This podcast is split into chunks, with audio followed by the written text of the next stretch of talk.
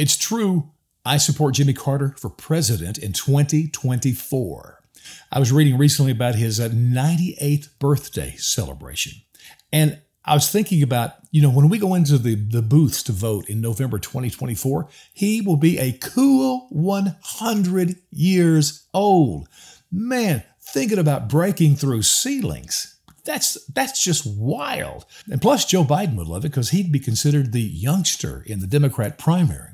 But there's really three reasons why I would vote for Jimmy Carter. One is he has less dementia than the current president.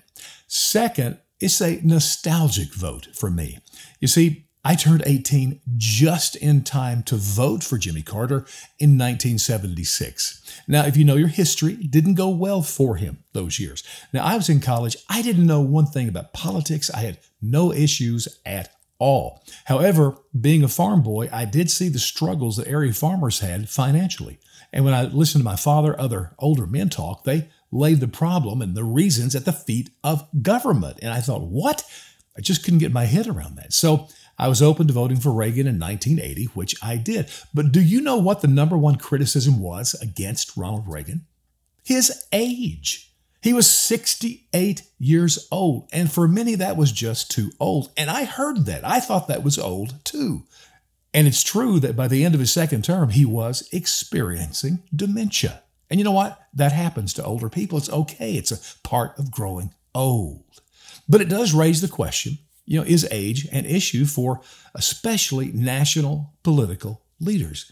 It was back then. It is gone now age is no longer an issue. When I was looking at the Senate, you know, there's only two seats per state. And of these 100 senators that we have, 31 are 70 years old or above. The ageism is a nonpartisan thing in the Senate. On the Democrat side, Dianne Feinstein's 89 years old from California. And man, she's losing it. On the Republican side, you've got Chuck Grassley, who's 89 years old. And check this out he's running again for Senate out of Iowa. He's on the ballot this November. I looked him up. He first won a seat in the House of Representatives from Iowa. Ready for this? In 1959, Dwight Eisenhower was president.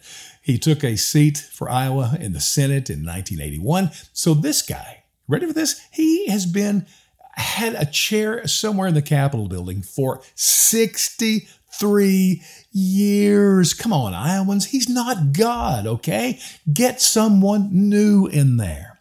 I think age is an issue. And I'll let you know from my standpoint, there are two criteria I have for not voting for somebody. Number one is, are they a lawyer? And it's not that I am 100% on this, but if I can vote for anybody else, I will if they're a lawyer. But the second thing is, if they're over 70, no, they're too old.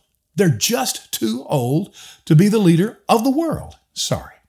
So please, people, when you go into the booths, use some common sense here. It is possible to be too old to be president.